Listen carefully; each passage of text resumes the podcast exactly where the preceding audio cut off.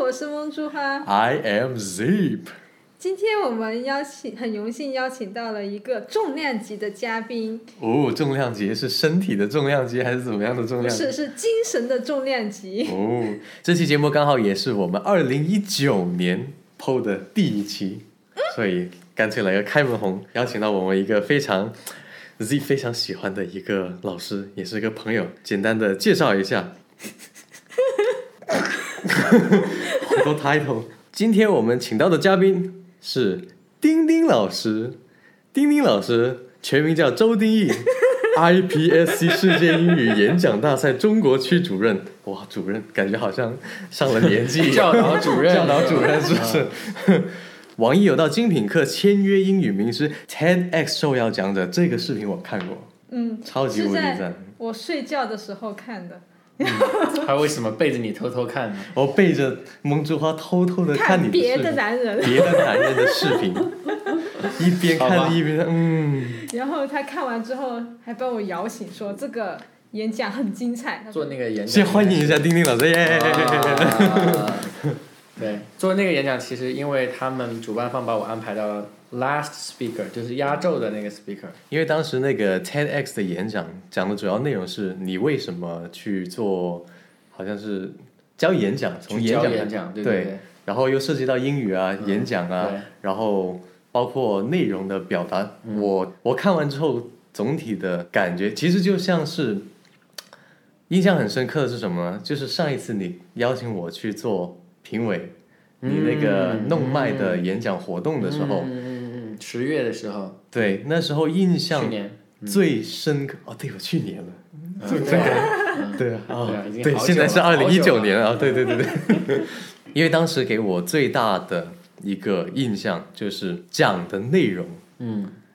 你是倡导你的学生去讲他们真正关心的东西，是不是？嗯因为刚好在参加你的那个活动之前，嗯，我去参加了另一个演讲类的一个活动，然后他们都是是某马吗？ 是某某，马，当然我只参加一次，嗯但是当时的给我的感觉就是每一个细节都会有一套系统给你打分的感觉，嗯嗯嗯你的用词、你的肢体动作、你的包括你的嗯嗯啊啊，嗯嗯嗯嗯所以那时候嗯，特别强调技术，对很强调技术，但确实讲得好的那些某马的人还真的是挺挺屌的，嗯，但是可能我不是我个人不是那么喜欢像是被考试的那种感觉，嗯嗯。嗯，所以当时还是被 Nomad 的那个活动刷新了一下世界观，真的很难得能见到这样类型的活动。嗯，呃，因为我们看到的那个最终的那个两个小时的一个演讲的 showcase，其实是一个三天三夜的 workshop 最后的那个呈现。嗯，然后在第一天的第一个上午，我就跟学生说，你来这边学习演讲的最终目的就是啊、the big night，the showcase。嗯，最后要有一个两个小时的一个十强的 speakers 的一个呈现，而且呢，我当时就告诉他们说是 zero censorship，就是没有任何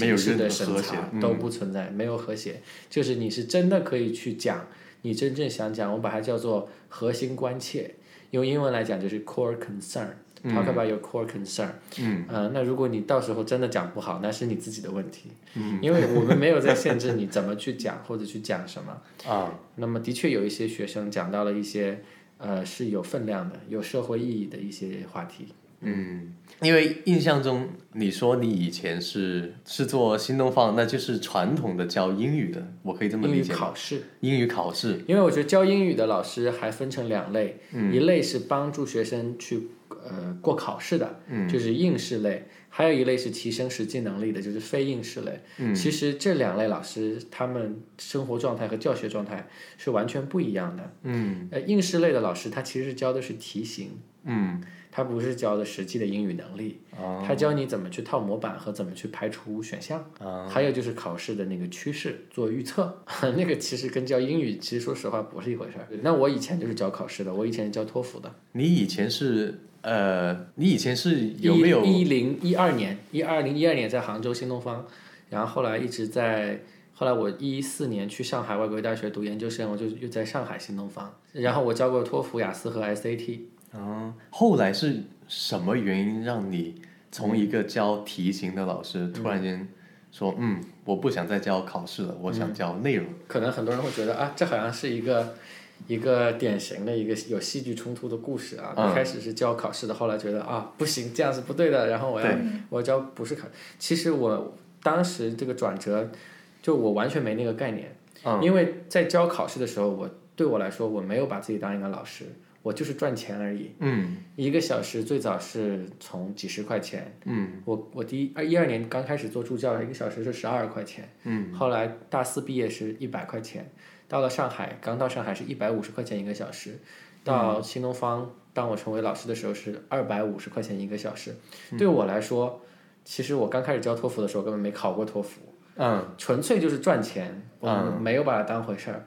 那后来我又去教英语演讲，不是因为说我要转变了，嗯而是说我那个时候就是我没有把这两件事连到一起。嗯嗯，就是我在某一个阶段，我发现我有很多学生有这个需求，我就去开始去教。因为你以前是有参加演讲，英语演讲这对，些大比三赛，的时候就拿了这个英语演讲的全国亚军。我是一大大三的时候通过这个比赛去了这个比赛的全国总决赛嘛，嗯，就可以看到中国三十多个省的，还有自治区，还有港澳台，英语最好的跟我年纪相仿的呃男男女女，嗯当时就在北外，就会感觉到那是我人生，我当时应该二十一岁吧，就是冲击最大的一几天。嗯，就是觉得哇，真的是感觉人外有人，然后山外有山。我就当时还分成几个派系，啊、比如说讲四川话的是一个派系， 讲广东话的是一个派系，北北方又有个派系，台湾人又又，他们各自英语有口音嘛，就刚好 有带当地特色其的。实大家都是呃挺明显的英音或者美音，就给我一种很强烈的感觉，就是中国好大。嗯然后我之前其实没有特别去 travel 去去过很多不同的地方，你所以我后来办弄麦，我也是弄麦就是流浪流游牧民族的意思，我就去对不同的城市去办活动。哦，然后我们的学生也都是五湖四海凑到同一个地方来的，所以其实 “no man” 这个字是先出了英文的名字，后来再翻译成中文，同时有，同时有、嗯是吧？因为中文它就是弄麦嘛，麦就是麦克风嘛，嗯，就是它有演讲的那一层意思里嗯面，弄麦就是一一种一种我们把它叫做流窜式教学，或者说流窜式教学嗯流浪式教学。当时我是一个研究研二的研学生嘛，就我没有想过去把它做成公司或者去创业，嗯就是完全是一种非常呃浪漫、非常随性的一种想法。因为说到英语，比如说刚刚你提到口音这一部分，嗯哼，当时我刚认识你的时候，嗯，印象就是哎，这个人就是英语说的很溜的。然后这个时候，其实对于我来说，因为我是从小有在国外，嗯，那人家会说，因为你在国外生活过，所以你英语溜，或者你口音是怎么怎么样，怎么怎么样的，那是理所当然的。嗯，然后从小，其实我心里面就一直有个谜题是还没有解：没有出国的人能不能也同样做到说英语说的很流利，或者说很自信，就像个外国人一样？有啊，我们动漫很多人都是，很多导师都是，包括我，还有坤叔，坤叔到现在为止都没出过国，哦，他唯一出境是去澳门、香港，然后没有出过国，他现在都没有出过国。我去过两次美国，嗯嗯、我记得我第一次去美国的时候，因为我一直是最早学英语是看《老友记》啊，所以我的语音就是美式的语音。嗯，但是我到了美国之后呢，他们就那些美国的这些人呢，就说说 Can you do an American accent？然后我就有一点震惊，我说我他妈的我自己不是 American accent 吗？ 就就美国人听我还是有 Chinese accent，、嗯但是后来我又去上海读研究生，我又碰到一个一些老外，因为上海有好多不同国家的老外，嗯，什么国家都有。那我跟他们说话，他们就觉得我是美国来的，哦，就是其实它有一个 subtlety 的问题，哦就是你的口音是到底是哪里的口音，取决于这个精确度，这种嗯如何理所以解精确度就是我的口音是 roughly American，slightly Chinese，、啊？就是嗯但是不是所有人都能听出那个 slight difference，就是一些细细微的，只有美就是美就国像人能听出啊对对对这个，但是比如说巴西人呐、俄罗斯人呐、嗯那对些就他们觉得是美美国人人。啊，就像就像大山说汉语，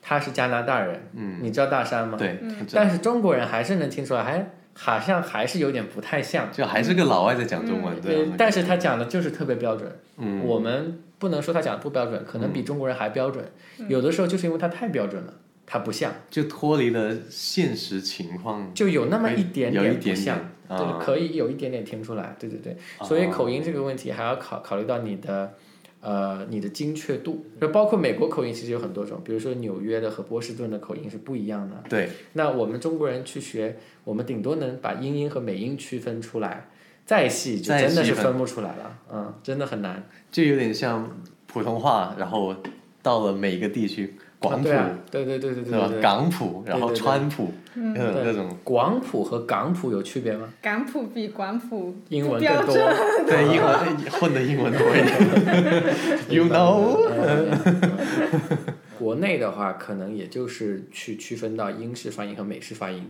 还有就是一类的学生就是还不知道有英美发音区别这个事情。孟竹花，你是不是分不出来？嗯，就是我刚刚他说的那个概念，我就觉得很新奇啊，就是说应试的跟那个教你实践的，因嗯为其实像我学英文，可能我就是、因为我也考托福什么的，嗯，就是我去准备的时候，我就会很应试的去准备，嗯所以我的托福成绩就是听说、把听写还有那个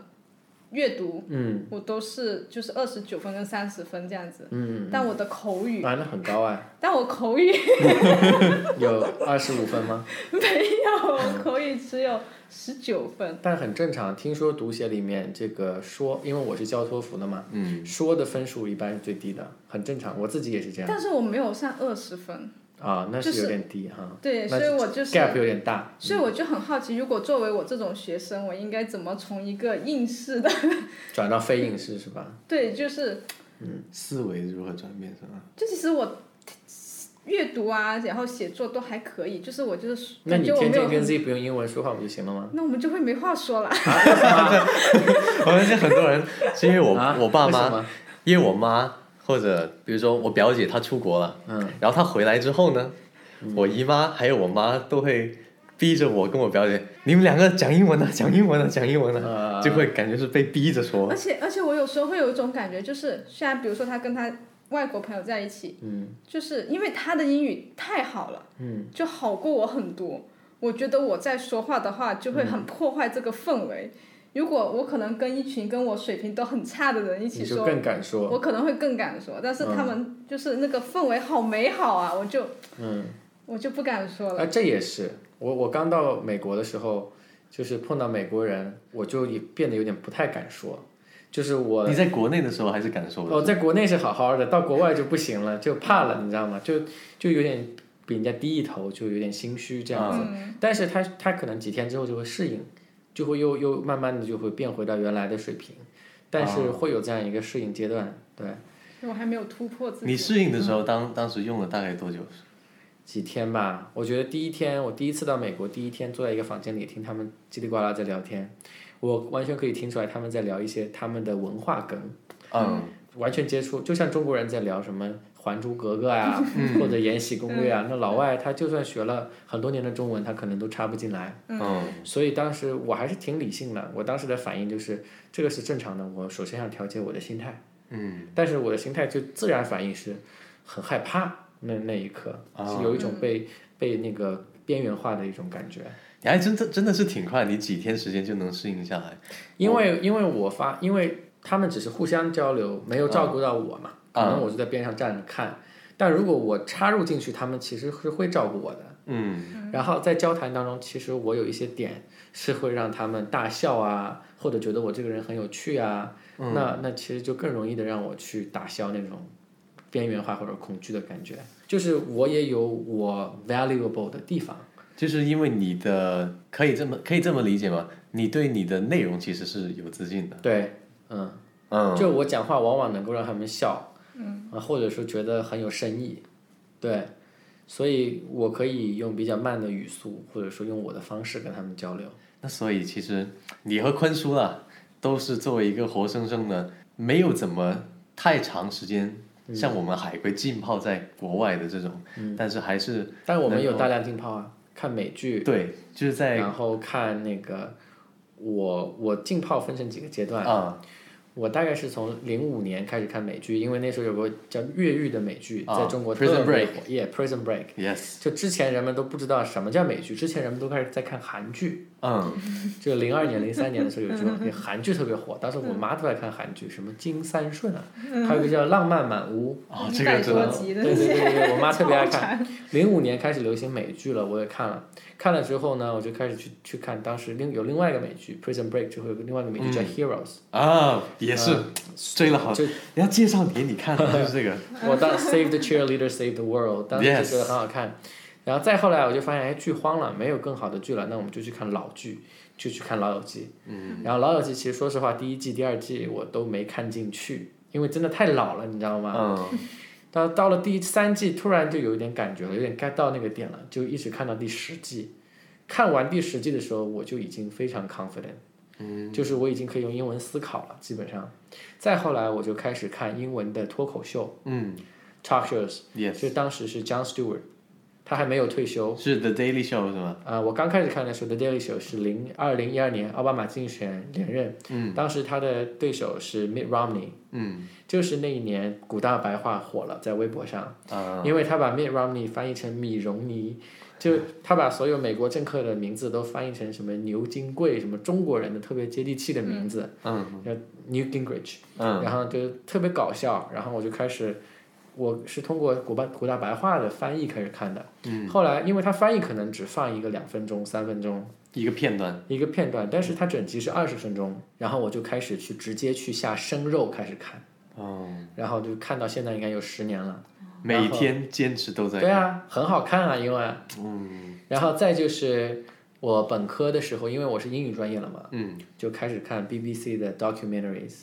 纪录片，因为我觉得看纪录片又能学英语，又又能学知识够长知识，而且它拍摄还特别特别精美，嗯是一种享受。嗯，我特别爱看那种他们讲那种啊、文学艺术。或者说科技前沿，他会采访一些人，嗯，都很好看。然后如果说普通的同学想要了解 documentaries，我特别强烈推荐的就是 BBC 的人类史，一共十集，一定要去看。人类史，嗯，因为你想嘛，你看一个什么中国史或者欧洲史，你都不如看一个人类史，嗯，因为它是最浓缩的，把把啊人类全从球共通的一个对对一对个对历对 史，对对对，它里面有讲孔子、成吉思汗、拿破仑，讲到工业革命，就讲到原始人，就都会讲，只有十集而已，每一集就一个小时，其实很容易看进去。哦，我知道区别了，就是、嗯，就是丁丁他们是就是浸泡在一个英语的文化中，对，像嗯我就是我都不会去看这些，然后就是去做题， 你是你是浸泡 在做题目的海洋里无法自拔，主要是我除了做题学英语，别的时间我不会去看这些东西，我去干别的事情了嘛。嗯，就是我没有把自己去嗯沉浸在一个英文的一个环境中。就看美剧和看脱口秀有一个很大的乐趣，就是追。嗯，就如果说像《老友记》那样的，已经拍完了，已经完结了，你就摆那儿，你今天不看，明天也能看。就一直反正就一但口气啊是，但是如果这个剧正在播，你一定要领先于你班上同学或者身边的人先看到。嗯比如说今天晚上八点纸牌屋更新了，嗯，我就要先看到，然后先发朋友圈， 先给别人剧透， 就是它会有一种很大的 incentive 刺激你去把自己浸泡在英语里面。而且因为美剧，你要知道美剧它是一边拍一边播的，跟中国的电视剧不太一样。啊，所以是它它每一季都会有一些时事进去。我记得我几大学时候最爱看的一个美剧叫做《新闻编辑室》（The Newsroom），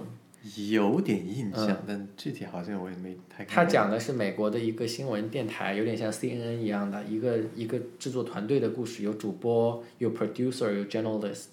然后他们遇到了一些。有的人，比如说是企业的利益啊，或者说是恐怖分子啊，或者怎么样怎么样怎么样，他们自己也有感情线啊之类的。他们每一季的主题都是跟时事相关的，比如说那个本拉登被击杀了，嗯，那他就有讲到那个恐怖组织，然后美国哦大选了，他就有讲大选。所谓的蹭热点，这啊，对个对对对对对对对对。所以其实这个东西很好看的，因为看了你跟能够跟时事新闻去结合，有一种很讽刺的东西在里面。啊，包括纸牌屋也是嘛。所以就是为什么要去浸泡？我觉得浸泡不仅是要浸泡在大量的英语那个试听的那个素材里面，嗯，而且一定要是最新的，因为只有最新的才会给你那种不断的去追的那种动力。很多时候，它的底层思维是一种虚荣心，就是比如说《黑镜》最近更新了，你看了吗？呃，我看到有资源了。 黑镜很有意思，这一集它是在 Netflix 上看，它会有几个关卡让你选择，比如说门口有个陌生人要想要敲门要进来，你是让他进来还是不让他进来？然后影响它的剧情的。对对对对对，这个剧情有有据说有亿万种不同的排列，最终导向五个结局。嗯最快的话四十分钟就能看完，最慢的三个小时才能看完，每个人看到都是不一样的。哦，对呀、那你看你你你比别人提前看了，你就可以装逼了呀。感觉像打游戏了，你知道对吗？对对看你对就对被对装对逼了吧？你没看， 你就是土土。 所以，所所以一定要在 Netflix 上面看。所以就是说，那个它呃追剧就会有这种社交的功能在里面，它其实挺好的。包括我当时初中的时候，我初中开始零五年，呃，我是零四年上的初一，刚上初中嘛。嗯。那个越狱这个剧美剧才火，在中国火了。嗯。当时我有一个 MP 四这么小，手掌这么大。手掌这么大，呃我在电脑上下好了最新的越狱，我就把它放到 M P 四里面，全班的男生就会在放在课桌里面看。就就通过一个小屏幕，我在当时我们班上就是那个那个 source，就是 那个最装逼的那一个。就是那个信息源头，啊，就是最新的什么流行的电影或者最新的美剧，什么最新的那种歌、最新的明星，都是我最先知道的。嗯，其实它里还是有很多的成就感给到你的。听到了吗，嗯同学们？ 所以其实最重要的一个，其实也解决到我之前的一个疑惑了，因为我们可能大家之前对浸泡这个的定义嗯是想象成你要浸泡在这个地理的这个范围内，嗯嗯对不对？必须你在国外，嗯，或者是怎么怎么样。怎么当然样那个更好了，但是它嗯门槛更高嘛。门槛更高，嗯，然后确实如果心里承受不了的话，确实挺、挺难熬的。因为我 personally 我自己是克服那个讲英语自信的那个状态，嗯我整整是用了五年我才真正克服，嗯，真的吗？真的。所以我听你说几天时间，还真的是非常非常快的。所以我经常跟我的学生说，嗯、学英语的人眼界一定要高。嗯，比如说，现在是二零一九年一月了，对吧？对，二零一八年奥斯卡最热的电影，你知道是哪几部吗？把我一个电影专业的都问倒了，对吧？呃呃，羞愧羞愧。那个吗？A Star Is Born，雷迪嘎嘎演的。啊，我们对是吧来看啊，我们看了至少。 这个我我应该还能说出几部，有有一部叫《罗马》，啊、特特别牛逼的，还有就是去年特别火的电影，就是拿了金棕榈的那个日本的《小偷家族》，嗯，就在幸好不是视频， 不然看你 对对，看到我的脸。呃，反正反正就是说你，当你站在那个流行的前沿的时候，去用英语去了解世界的时候，嗯，你才能真正 get 到那个学英语的那个点。就是他英学英语的其实最大的优势是信息优势，信息优势。就是信息的传播到你这边会比传播到你身边的人更快一些。嗯，就像马云当年为什么他首先抓到了那个电商的机会呢？就是因为他是一个英语老师嘛。嗯，就是很多很多关于美国在发生的事情，他知道了，但是改革改刚刚改革开放，很大部分百分之九十的中国人听都没听说过。对，因为是通过语言才接接触到这个新的信息，嗯，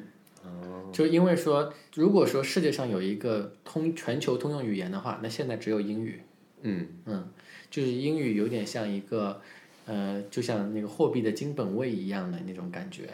它是一个一个 global currency，就是包括你到泰国或者新加坡或者菲律宾，跟当地人交流，可能用的也都是英语。去印度，对吧？嗯，它是可以用来作为一个一般等价物那种感觉的。嗯，所以这也是为什么英语可以获得，比如说全世界不同的国家的科学家，他们要去研究，嗯、最新的科技。嗯他们要发表论文，他们肯定是要用英语去发表。嗯，所以所以英语它有一个特殊性在里面，是因为，呃，过去，呃，殖民和那个历史的世原界因大战这些历史遗留遗留成为了现在这样子。嗯对，所以英语的地位置非常特殊。还是要学好英语啊，无论怎么样都还是要我我学。觉得就是看你怎么去使用英语这个语言嘛，肯定是的。嗯比如说我们诺曼有一个导师，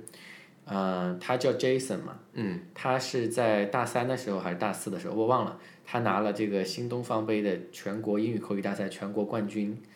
啊、本科学的是好像是工商管理，嗯，然后呢，他研究生就去了美国的马里兰大学学了数据分析，现在在上海的尼尔斯工作做一个数据分析师。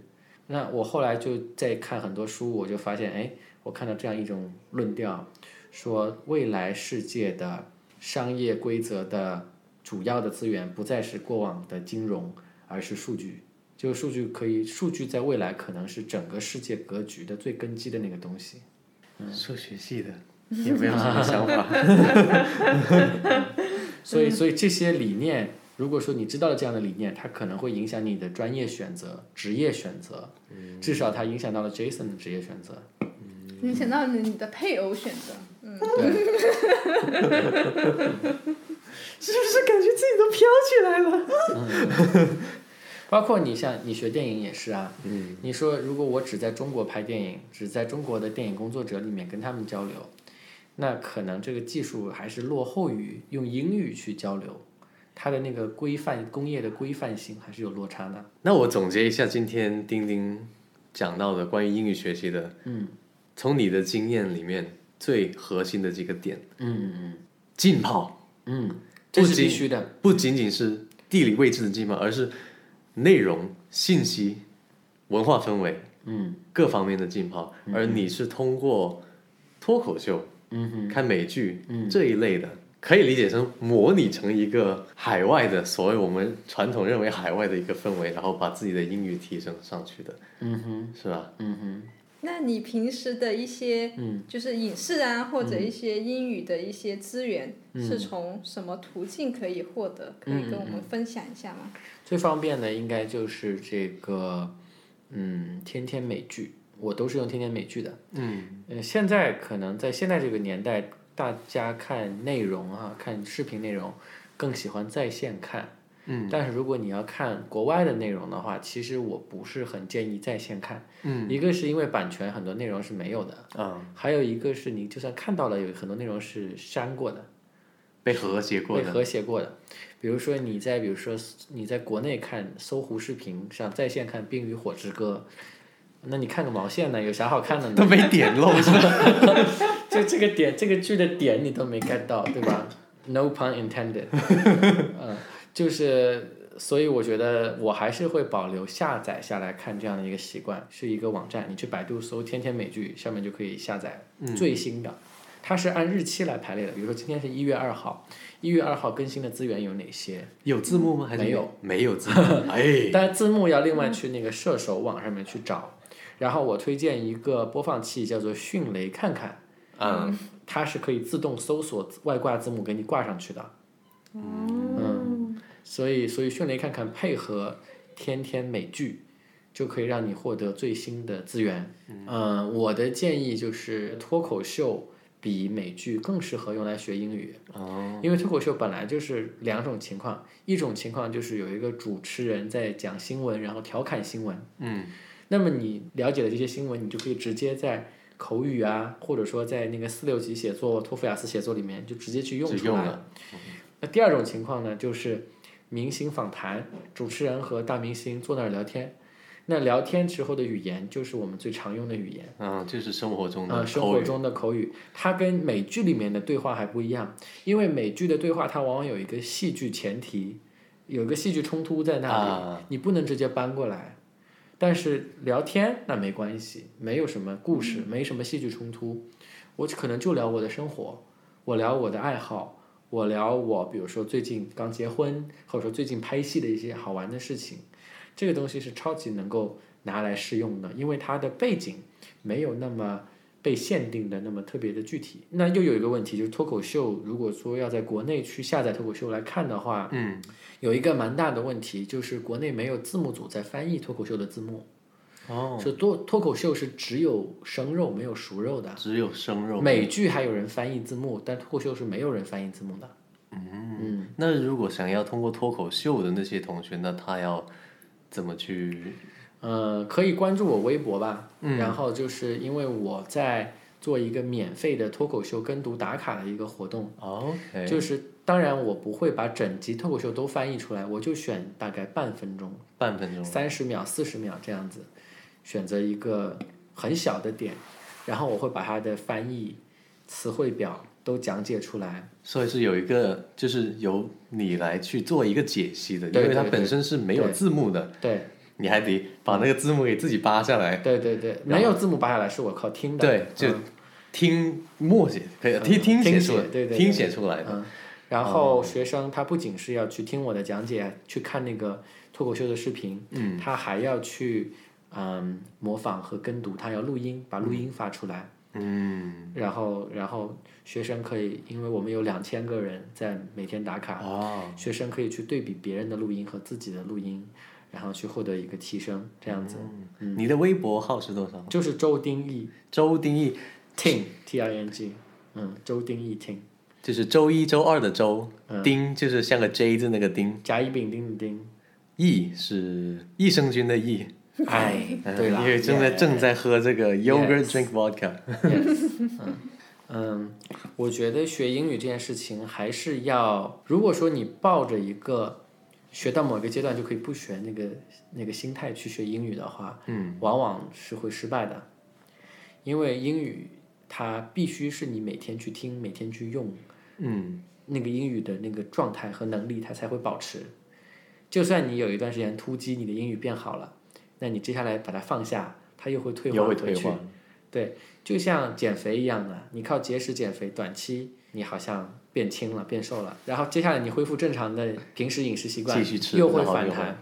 所以它是需要一辈子去做功课的一件事情。嗯，那么学英语就是这样子的一件事情，每天都要听英语，就是跟英语终身为伴、终身相伴。嗯，这个是一个学好英语的前提。那么我做的工作就是我选择最好玩儿、最轻松、最容易理解、最容易上瘾的那部分素材，给到学生和粉丝。这样子 Thank you Ting for coming to our podcast today。 ，Thank you for having me。今天非常感谢丁丁给我们分享的各种他学习认为学好英语的一些干货，以及一些途径。那我们节目的最后，